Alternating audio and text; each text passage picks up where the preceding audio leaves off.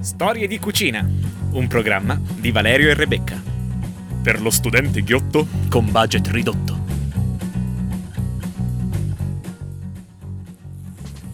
Buonasera e bentornati a Storie di cucina. Io sono Rebecca e qui con me in studio c'è Valerio. Ciao Rebecca, bentrovati. Allora Valerio, ti dirò che riprendendo in mano un po' le scoperte gastronomiche dell'ultima puntata, Mhm. quelle grazie a Lorenzo, delle cipolle ripiene, ecco io le ho fatte.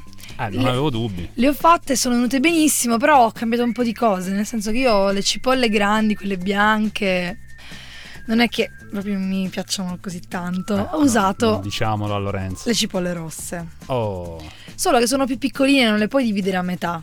E allora come hai fatto? E quindi praticamente ho fatto un buchino sopra e cioè le ho fatte bollire come diceva lui Mm. e poi le ho tagliate su e praticamente come faresti i peperoni ripieni, no? Che gli togli praticamente il cappello, Ah, ok. diciamo. E poi sono riuscita a svuotarla agilmente spingendo da sotto perché erano bollite e quindi le ho riempite così e molto Eh, di, di cosa le hai riempite? e le ho riempite di parmigiano, uovo e pan grattato, come ha detto lui, e l'interno delle cipolle fatte un po' in padella. E ti sei regolata con le precise misure. Con le pre- sì, ho detto, cioè ho proprio messo un sacco di parmigiano e buonissime, buonissime. Sono piaciute anche ai miei conquilini, quindi che di solito sono un po' Mm. particolari. Mentre invece la ricetta di oggi, qualche anticipazione? Guarda, è una ricetta mm, per il forno, cioè si fa al forno anche questa e potrebbe essere utile per magari degli aperitivini da organizzare con gli amici. Che adesso ovviamente che- ci, ci sarà dietro la classica storia di cucina. Sì, Altrimenti altrimenti che, non che senso qui. avrebbe? Che senso avrebbe? Beh, eh, è anche interessante rientrare in studio dopo la pausa che ci siamo presi per lasciare giustamente spazio al Festival dell'Economia Un fantastico festival. e alla Notte Verde di Rovereto dove mi hanno detto che tu ti sei data Eh, io alla sì, pazza io gioia. mi sono molto divertita. E ci sono, esistono i video a quanto pare, sono stata ripresa. Sì, è andata molto bene, è andata molto bene, devo dire. Sia, sia il Festival dell'Economia, anche se io me ne sono persa un po' causa studio. Invece Vabbè, tu so che sei stato molto attivo. giustificata. Tu sei stato molto attivo, No, no, io- ho sentito, visto. Guarda, ero lì a portare la, la presenza del programma allo stand di Samba Radio in Piazza Fiera. Però non hai... E vabbè, Cioè, certo, di te, lungi da me, è vero. te che facciamo le Eh, storie a metà. Certo, certo. Vabbè, Eh, dai. vabbè, dai. Te la sei giocata bene. Bene, so che comunque ci racconterai qualcosa della Notte Verde più tardi. Mhm, certo, Giusto? sì. Hai fatto mente locale, i tuoi ricordi come sono? No, i miei ricordi sono ben Ancora vividi? focalizzati. Sì, solo che ricordano solo la sera, però dai, ce Vabbè. la posso fare. ce la puoi fare e ce la possiamo fare sicuramente anche noi eh, andando a ricaricarci un po' eh, ripescando un brano del 98 dei Cardigans te li ricordi Rebecca? Sì, sì che me li ricordo i Cardigans. Certo Bene. che questo sarà un bel tuffo nel passato, perché Eh, il allora- 98 è un po' lontano, in effetti. eh sì vabbè ma soprassediamo Lasciamo perdere. allora voglio sentirti canticchiare noi ci sentiamo tra poco e ascoltiamo i Cardigans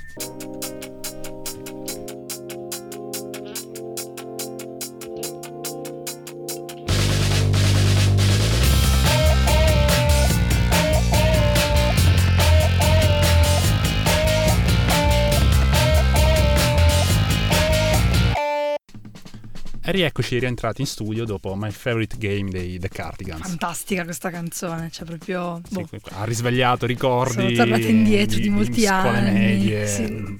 Forse, Sì. forse scuole medie, non siamo, potrebbero essere anche elementari, non eh sappiamo. vabbè dai, non sappiamo. esageriamo allora Rebecca un uh, resoconto della tua notte verde Allora, proprio, nel senso che la mia è stata proprio una notte verde perché Eh. mi ero, eh, cioè, ero partita che dovevo andare la mattina, invece sì perché poi infatti le- la manifestazione iniziava alle 8 alle 8 del mattino con con, un la- mercato bio Sì. dove io ero convintissimo Sì, sì, sì, anche io avresti fatto mi- spese folli mi ci vedevo, invece no, perché il- la, la sessione degli esami, cioè Festival dell'Economia, cioè tutto capita nella sessione degli esami e quindi io sono stata proprio alla notte verde. Mhm. Ti dirò, è stata veramente molto molto carina, ben uscita, c'era un sacco di gente, e c'è stato un concerto anche in Ah. piazza e mm, adesso non ricordo il nome dei tipi che suonavano, però mm, erano vestiti strani, c'era un tipo con un accappatoio. No, vabbè, però era molto carino, facevano questi suoni un po' L'accappatoio te lo ricordi però. L'accappatoio sì perché mi ha un po' colpito, però comunque io sono stata praticamente tutto il tempo allo stand Ah, con Samba Radio appunto ovviamente. e la nostra cara Joyce di Mood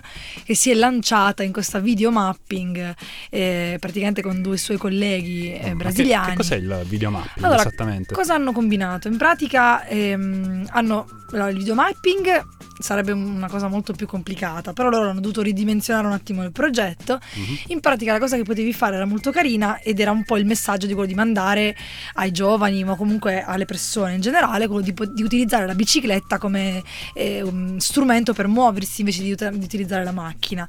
E quindi cosa, cosa hanno fatto? Hanno creato un video mh, delle mh, vie più famose di, di Rovereto, quindi tutta la via dove c'è eh, il Mart, o comunque via Rosmini in generale. E poi, poi praticamente c'era questo telo verde molto grande Mm. con uh, un piedistallo e sopra una bicicletta. È tipo quello per gli effetti speciali. Bravissimo. Ok. E mm, questa bicicletta, le- ah, insomma, a turno, in realtà all'inizio era una persona alla volta, poi due, poi tre, insomma, alla fine veramente di tutto. Potevi sal- salire sulla bicicletta e pedalare. Praticamente cosa succedeva? Che venivi filmato da una videocamera che montava la- il tuo pedalare in bicicletta, quindi il video di te che pedali sulla bicicletta, sulle immagini di Rovereto che, che scorrono. E tutto veniva proiettato su un palazzo molto grande di Piazza Erbe.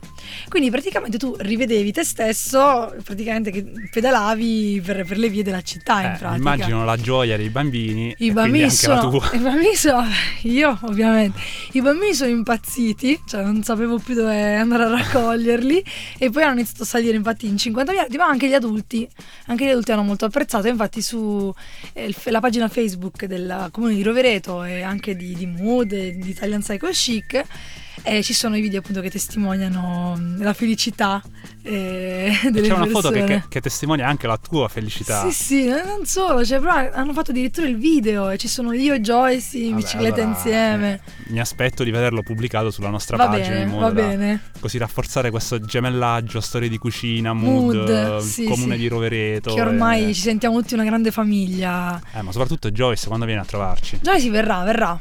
Verrà. promesso. Ce l'ha promesso, quindi ci preparerà un piatto tipico brasiliano facile. Quindi Ah, ecco, a proposito di piatto tipico brasiliano, mi è servito un assist sì, proprio così. al bacio perché c'è una notizia che, come dire, mi preoccupa da alcuni giorni. Sai che siamo più o meno in clima di mondiali di calcio. Sentito, sentito, c'è anche scritto Ti è- sulla è confezione delle mie questa- patatine che stavo mangiando. Sì, Ok, è quindi... arrivata anche a te questa notizia. So Sì. che tu sei una fan sfegatata della Sì, nazionale. sì, io non- tifo calcio tantissimo. tifo, io tifo calcio. Tifo cal- Già questo ha fatto capire la tutto. definizione vabbè. più bella del secolo. Beh, comunque, per la cronaca, Mhm. il 14 giugno c'è la prima partita Ah, il dell'Italia. 14 giugno. Sì, eh, manca poco. Che ormai. giorno sarà? Una domenica? Eh, Un sabato? Ti, tol- ti colgo impreparato? Sì, mi cogli impreparato. Però Vabbè. so per certo che, tornando un attimo sul versante della cucina, è la, mm, la notte della cena benedettina. Mhm. Che tu Che io Conoscerai. ovviamente sì, conosco. No, mi cogli impreparato tu adesso. Mm, Dimmi, ma- dimmi tutto. eh, questa cena benedettina cos'è? No, è la cena che organizzano a ridosso delle feste vigiliane eh, su Aldos Trento. Non ci ah, sei sì? mai andata? No, eppure abito lì. Eh, Me la sono persa. Però so che ci sarà una gara di corsa. eh, questa Vedi, io so queste coglie cose. me impreparato. Comunque, tornando Mm. alla notizia Sì. relativa ai mondiali di calcio e al Brasile e ai piatti brasiliani, facciamo tutto questo bel mix di argomenti. Devi sapere che alcuni giorni fa mezzo quintale di prodotti alimentari sono stati sequestrati nel resort Portobello che ospiterà la nazionale italiana durante le gare in Brasile. Bene. Non, non sei sconvolta da questo? Mm. Per me è un chiaro segno di boicottaggio. Già Dici vogliono che farci vogliono fuori farci fuori così col cibo.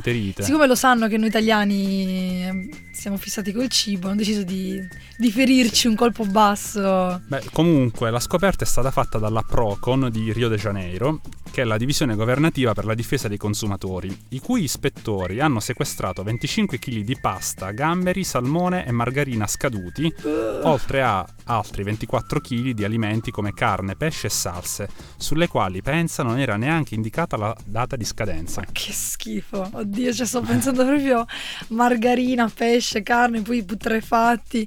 Beh, diciamo che è un, un bel inizio. Sì, Diciamo, auguri no, di specialmente tenuto conto del fatto che la nazionale viaggia col proprio chef eh, di fiducia. Per cui probabilmente oltre a portarsi lo chef, A questo punto si porteranno anche anche, le derrate sì, alimentari stile studenti loro- universitari. Possiamo, Sì. ecco, ah, facciamo così, facciamo un appello. Eh, mi raccomando, chef della nazionale italiana, fai preparare molti scatoloni dalle mamme dei dei giocatori, così siamo sicuri che le cose arriveranno buone e sane, insomma, intatte, perché ecco il cibo variato, vabbè, se ne sarebbero accorti credo a un certo punto, perché Eh, ma magari sarebbe stato troppo tardi e noi non per il avrebbero 14 dobbiamo essere in carichi, forma, in forma. Noi, e mi piace questo, noi dobbiamo sì, essere... un classico plurale maiestatis. Ma so che anche, anche tu guarderai le partite della nazionale. La Ma prima è- è... anche a mezzanotte, un orario comodo. Tu smetti di di studiare, studiare e- è e giusto per guardare. partita. Ma in realtà, guarda, ti dirò, se eh, da sola, no, nel Mm. senso, sarebbe anche un po' triste. Se, boh, non lo so, se dovessi ricevere inviti, altrimenti, guarda, Possiamo, o possiamo creare un gruppo Possiamo- d'ascolto, storie di cucina, così, Così, mangiamo, guardiamo le partite. Eh, perché in effetti la cosa bella dei mondiali è quando vai a casa di qualcuno oppure inviti tu a casa qualcuno e c'è il cibo e mangi. e- Solo che poi devi stare zitto perché io ho degli amici un po' rompiscatole, quindi non Ma puoi fare domande. mi preoccupo per i vicini, considerando l'orario delle partite. Comunque, Vabbè, ma i vabbè. vicini guarderanno, secondo me. Eh, ma No, dici di non no. è detto, considerata l'età Vedremo. dei miei vicini, poi, Ah, ok, so no, i tuoi. miei no, sono giovani. Benissimo, noi ci fermiamo un attimo e ascoltiamo i Kings of Leon con Use Somebody.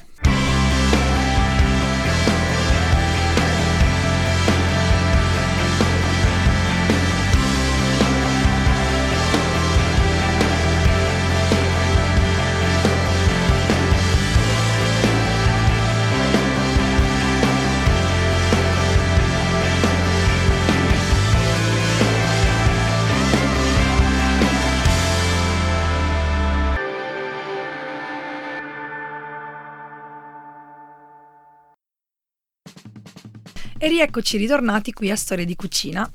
Allora Valerio, continuando su questa scia delle notizie, eh, Mhm. dopo questa dei mondiali, invece io, ecco, eh, controribatto con invece una cosa un po' più seria, ecco, diciamo. Addirittura. Eh, eh sì, c'è sempre il momento di serietà. No, in realtà, poverino, è morto, avrete letto eh, sui giornali che è morto il messicano Manuel Uribe, che tu mi dirai, Chi? ma chi è?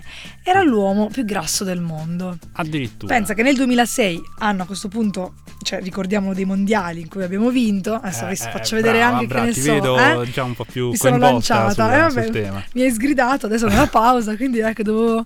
Ecco, lui praticamente pensa che nel 2006 è arrivato a raggiungere un peso di 560 kg. Quanto? Io non riesco neanche a immaginare cosa, cioè, quanto possa essere un uomo di 560 kg. È, è enorme. Ovviamente lui eh, viveva una vita, insomma, molto molto difficile perché comunque Eh, non riusciva immagino. a muoversi le gambe. Comunque lui addirittura è riuscito a perdere 200 kg poi dal, dal 2006, nonostante questo, insomma, i problemi fisici eh, si Sì, sa benissimo comunque era rimasto a l'obesità 300, quindi sì, eh, ha sempre avuto comunque gravi problemi di salute, viveva chiuso nella sua camera e quindi purtroppo è morto all'età di 48 anni, quindi giovanissimo, eh, in Messico. In Mm. realtà la notizia, sì, ok, va bene, nel senso uno dice, vabbè, ok, era obeso. un po' pretestuosa forse. Sì, perché in realtà la cosa ci rimanda un attimo al problema dell'obesità che c'è, sia in Mhm. Messico c'è tantissimo, ma in realtà... Nord uno- America, non ne parliamo. uno pensa sempre a quei, a quei posti un po' lontani, si dice sì, e invece no, anche, anche in Italia il problema inizia a essere un po' preoccupante perché pensa che il 33,1% della popolazione in Italia è sovrappeso, di cui il 41% sono uomini il 25% sono, sono donne, mentre il 9,7% è addirittura è obeso.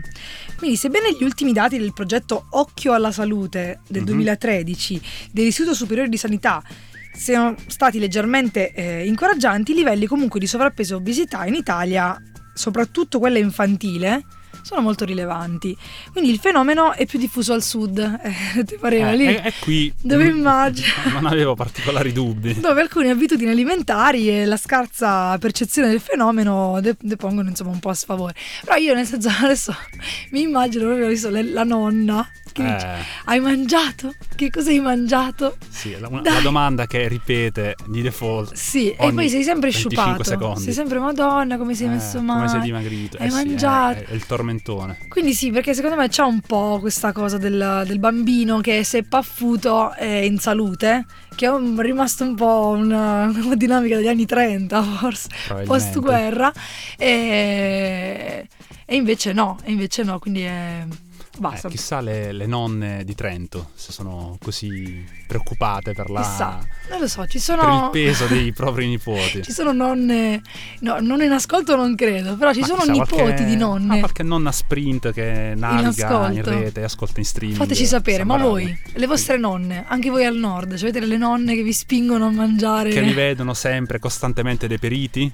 Ecco, rispondete a questo Le sondaggio. nonne, sì. Sì, sì, sì, è costante. Fate un sondaggio aperto su storie di cucina, ecco, lo metteremo. No, comunque in ogni caso il messaggio è importante perché l'obesità è certo arrivare a livelli di- 560 del kg. povero Manuel Uribe è un caso più unico che raro, però i rischi per la salute indubbiamente ci sono. Sì, tantissimo.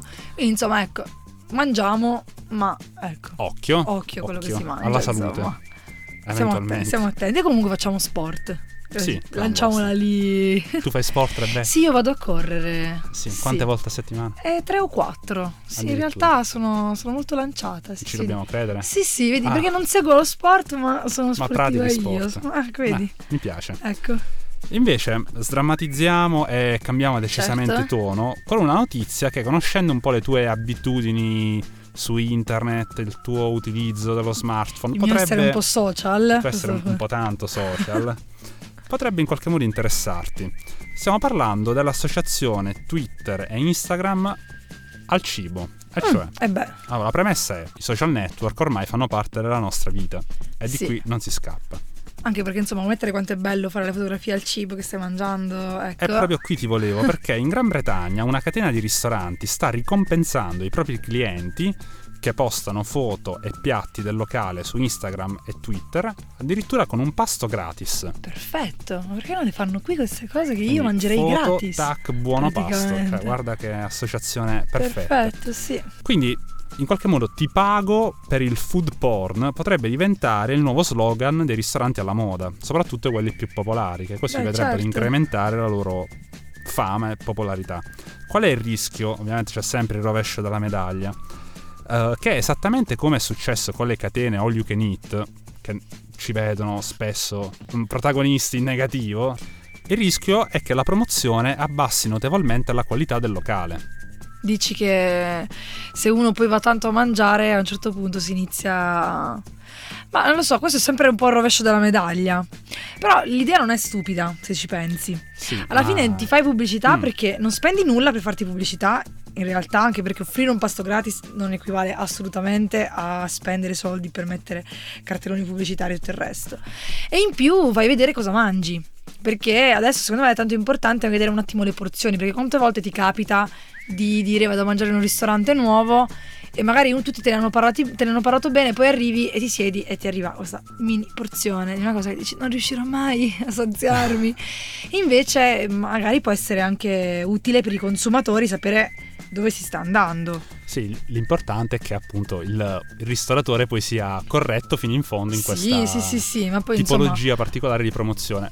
Però mi viene da pensare, riprendendo anche un vecchio adagio economico, che non esiste un pasto gratis. insomma dici che Eh, c'è chissà, qualcosa... Chissà cosa, chissà cosa ti fanno lo pagare. scopriremo. Beh, rimanendo sempre, vabbè, ovviamente in tema cucina eh, e in tema un po' mi è venuto da collegare adesso così Twitter e social, mm, sarà l'aumento dei programmi televisivi di cucina che girano Mm, da qualche anno su canali TV pubbliche e anche private. eh, cioè sono a bizzeffe. Vogliamo chiamarlo effetto Masterchef. Sì, che, sì, sì, insomma, sì, sì. Sta di fatto che si registra un aumento di iscrizioni da record negli istituti, alberghieri, cioè l'indirizzo e- enogastronomico è quello di cucina in pratica. A rilevarlo è il Ministero dell'Istruzione, dell'Università e della Ricerca che rivela i primi dati sulle oltre 530.000 domande di iscrizione giunte finora per l'anno 2014-2015, quindi i ragazzi che si iscriveranno al primo anno delle superiori a settembre. Infatti, cioè, gli istituti alberghieri sono preferiti solamente ai licei scientifici che rimangono tra i più amati tra gli studenti in pratica. Tra gli altri comunque il classico diciamo che mantiene... Continua a avere un ecco, certo fascino. sì. Salgono anche le quotazioni del linguistico e invece sono- ci sono in calo gli istituti tecnici. Però insomma diciamo che la cosa fondamentale, l'alberghiero ha avuto questo boom. Quindi tra i professionali, boom dell'alberghiero. L'alberghiero, sì. Secondo me adesso tutti quanti hanno un po', no? Eh Questa, sì, il è- mito. È, l'effetto master. tutti vogliono, vogliono essere come Gordon Ramsay o come Cracco. Addirittura. eh, sì. Questo modello. Questo modello, cioè io non vorrei essere come Cracco, però secondo me ci sono magari i, i, raga- i raga- i maschi, ecco, sono più Mm. maschi, magari vorrebbero essere, li dicono sì, cioè cucinerò delle cose bellissime. Pro- farò- proprio così, con questo con questa voce, con questa... sì.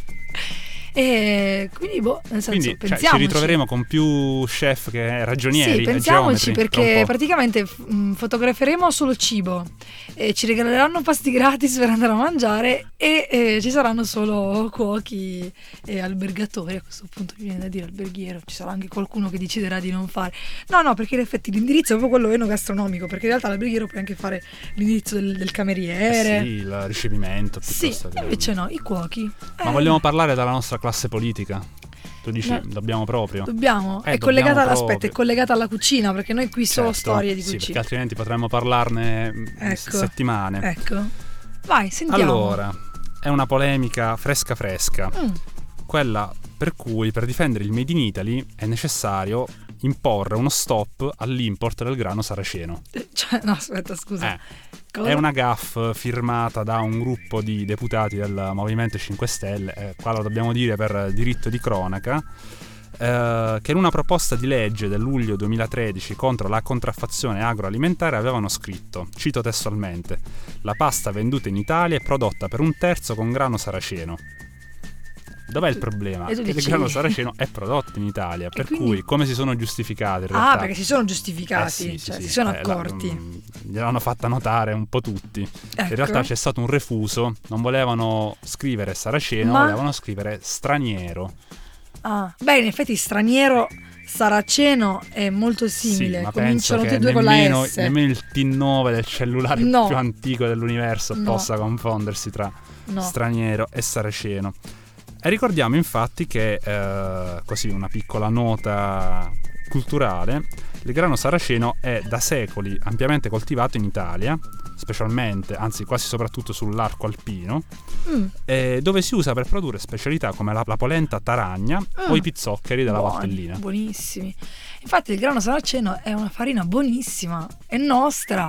E pare Vabbè. che sia anche altamente consigliata per i diabetici. Ah, sì? Ho letto questo, però non Verificate le fonti. Buono a sapersi. Quindi niente, bene, come al solito noi abbiamo sempre, diciamo, i nostri politici sono più comici che altro, ma Sì, d'altronde dal mo- che c'è la, la Digos eh, che Sì. bussa. Vabbè, d'altronde il Movimento 5 Stelle, insomma, ecco, si mantiene. Vabbè, non diciamo più niente. basta, diciamo più niente. Basta. Chiudiamo questa Carrellata di intensa notizie. raffica di notizie a go-go e ci ascoltiamo i The Smiths e noi ci ritroviamo tra pochissimo.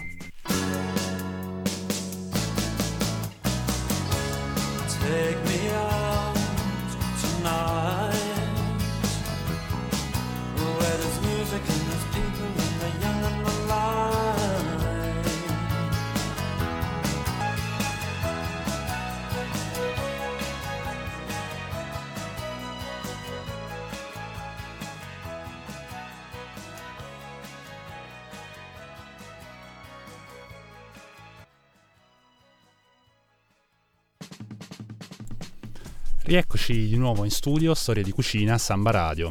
Erano i The Smiths, canzone che so piacerti. Fantastica. Questa sì. dei The Smiths. Sì, sì, sì, Abbastanza. vabbè, ma i The Smith sono proprio. Vabbè, il, i miei- il mio gruppo. La colonna sonora della tua della mia adolescenza. adolescenza, de- delle depressioni adolescenziali, Oh, quindi proprio microgiolo, sì. veniamo a noi. vediamo noi la ricetta della settimana. Oh, l'aspettavamo. L'aspettavamo ed è arrivata. Allora, Cosa ci proponi? vi propongo questa torta salata facilissima, velocissima, buonissima. Che in realtà ehm, cioè, la preparavamo a Bologna, praticamente è una di quelle ricette che è stata tramandata di coinquilino in coinquilino, non ricordo più chi è stato il primo ad arrivare dicendo facciamo questa torta salata. Fatto sta che una volta assaggiata diventa una specie di droga e a qualunque aperitivo, a qualunque cena vieni invitato ti chiedono di portare quella.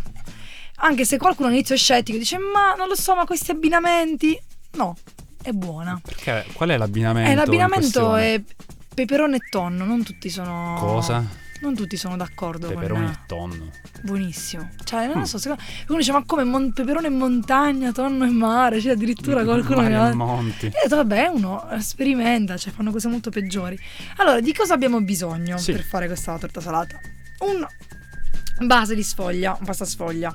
E questa la compriamo. La compriamo perché la pasta sfoglia fatta in casa, diciamocelo, non siamo Cracco, non siamo Gordon Ramsay, né abbiamo tempo e voglia di metterci a Soprattutto. fare la pasta sfoglia che è una cosa lunghissima. La pasta brisè ne potremo parlare più in là, ma la pasta sfoglia non la compriamo anche perché costa pochissimo, quindi anche quelle delle marche più buone. Quindi l'importante mi raccomando, appunto, prendetela di una marca decente e controllate gli ingredienti perché come tutte le cose dove dentro dovrebbe esserci il burro, ma ci mettono una margarina perché costa meno, ovviamente, anche le Mhm. marche più famose. Comprate quella con margarina con i grassi non, idro- non idrogenati, che insomma quella cosa in più perché in molti, molti ci mettono anche l'olio di palma, schifezze. Ah, ok. Quindi se proprio prendiamo quella. Ok, allora cosa facciamo? Vabbè, abbiamo bisogno di quella, abbiamo bisogno di due scatolette di tonno all'olio d'oliva. O al naturale? No, all'olio d'oliva. All'olio d'oliva. Perché quello naturale, però non si può. Nemmeno quello al non si naturale. sostiene quello naturale. Non so perché l'abbiano inventato, però vabbè. Ehm, poi abbiamo bisogno di due peperoni, uno giallo e uno rosso. Così si crea anche questo, il colore più carino. Anche Poi l'occhio vuole la sua parte. se ce li avete tutti e due rossi, Pazienza, non- nessuno si offende. Ehm, un brick di panna. Io vi Mhm. consiglio quella vegetale, non per qualcosa, ma perché quella animale ha un sapore troppo forte, va a coprire il tonno. Invece a noi serve solo qualcosa che vada ad amalgamare il tutto. Quindi Ok. noi usiamo quella, possiamo usarla di soia. Un po' quella- diluita. Non, non so. Non no, no, mai- ehm, la consistenza è fondamentalmente la stessa. Ah, Ha il proprio- gusto diverso. il sapore sì, fondamentalmente non sa quasi di niente, quindi Mhm. ha solo la caratteristica di aiutarti a incorporare, a meno che non la zuccheri poi fai dolci, però in realtà, quindi uno vabbè è anche più leggera, ecco. E mm, poi almeno un uovo, ci serve anche questo per, per amalgamare. E, mm, e basta. Ah no, una cipo- mezza cipolla to, per fare un soffrettino. Mm, Allora, cosa facciamo? Mentre accendiamo il forno, che A lo, lo riscaldiamo a 180 gradi. la Prendiamo- misura standard. Che, cioè, qualunque cosa tu debba fare sbagli 180 mai. gradi va bene. Mm, che infatti uno si chiede, cioè, si chiede a cosa serviranno le altre misure. Boh, vabbè, evidentemente a qualcosa. Comunque, prendiamo la nostra pirofila, ci mettiamo dentro la pasta sfoglia, la bucherelliamo con una forchetta. E nel frattempo facciamo un bel soffritto di cipolla, la tagliamo come ci pare, se ci piace a quadratini piccolissimi, se ci piace a, a striscioline. Facciamo il soffritto e facciamo andare i peperoni tagliati, vabbè li puliamo bene, tagliamo a quadrettini e li mettiamo insieme alla cipolla. Quindi facciamo cuocere, devono cuocersi fondamentalmente i peperoni. Ok, quindi li teniamo finché non sono Belli morbidini. morbidini, sì, ci aggiungiamo il- aggiustiamo di, di sale, ci aggiungiamo poi il tonno quasi a fine cottura, facciamo rosolare tutto in modo tale che i sapori si inizino già a, ad amalgamare.